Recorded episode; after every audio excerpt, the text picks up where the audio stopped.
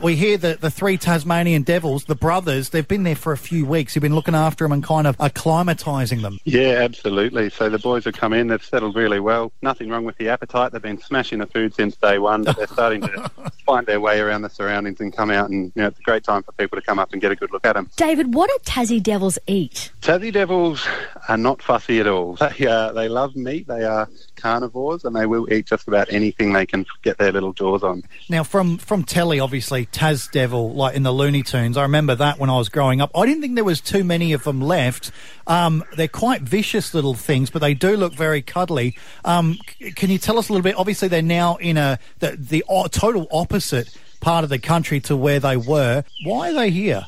Yeah, so the boys that we've got here, we've just received them from Taronga Western Plains Zoo down in Dubbo. So these boys haven't come direct from Tasmania, and uh, they've been part of the captive breeding program, which has been keeping this species away from the brink of extinction. And thankfully, the breeding program's been going so well that some of the larger places are now looking to move on some of their younger animals. And uh, yeah, we've gotten lucky. We've gotten three boys just up here. They've just turned one not long ago, so they're young and energetic and ready to go. David, now I know that the Rainforest Station are going to plan to work with local schools on a competition to come up with Oh, names for the three fellows. Is that correct? Yeah, absolutely. We're really keen to work with the community and make sure that people feel a real affinity for these animals. And what better way than to get the kids involved and to have them be able to come up with all their best names and then come out and uh, you know see the animals that they've been responsible for naming. This is a huge, a huge thing for Kuranda in general, and there's a lot to see and do there already. But with tourism getting back up on its feet, everything looking on the up and,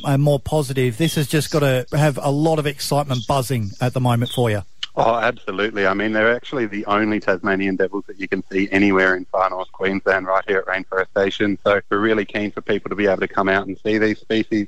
They are a really unique animal. There's nothing quite like them, and they're actually Australia's largest carnivorous marsupial that's running around. So for people to be able to come and see that in the flesh and you know learn a bit about these animals, all the presentations or anything, they're all included with the price of entry. So yeah, great time for people to come up here and experience them firsthand. So I know that people can go up and check out the Rainforest Station at any stage, but this Saturday, the 28th of May, between 11 and 1, you will be hosting an additional Tasmanian Devil presentation. Is that correct? Yeah, that's correct, absolutely. So at 11 o'clock and at 1 o'clock, we're going to be doing two separate presentations. We'll have a bit of a chat to people. We'll let them come and see the devils in action. We'll tell them all about them. Then we're also going to tie that in with some of our other carnivores. So we're going to tell people about our dingoes while they're here too. And then we're going to finish it all off with a big crocodile feed. So who doesn't like to see the big crocs in action? Absolutely. Hey, this is really exciting for the whole region and for you there as well. David, thank you so much for, for jumping on with us and having a chat. This is really cool news. No worries. Thanks very much, guys. And excited to see both of you up here as well.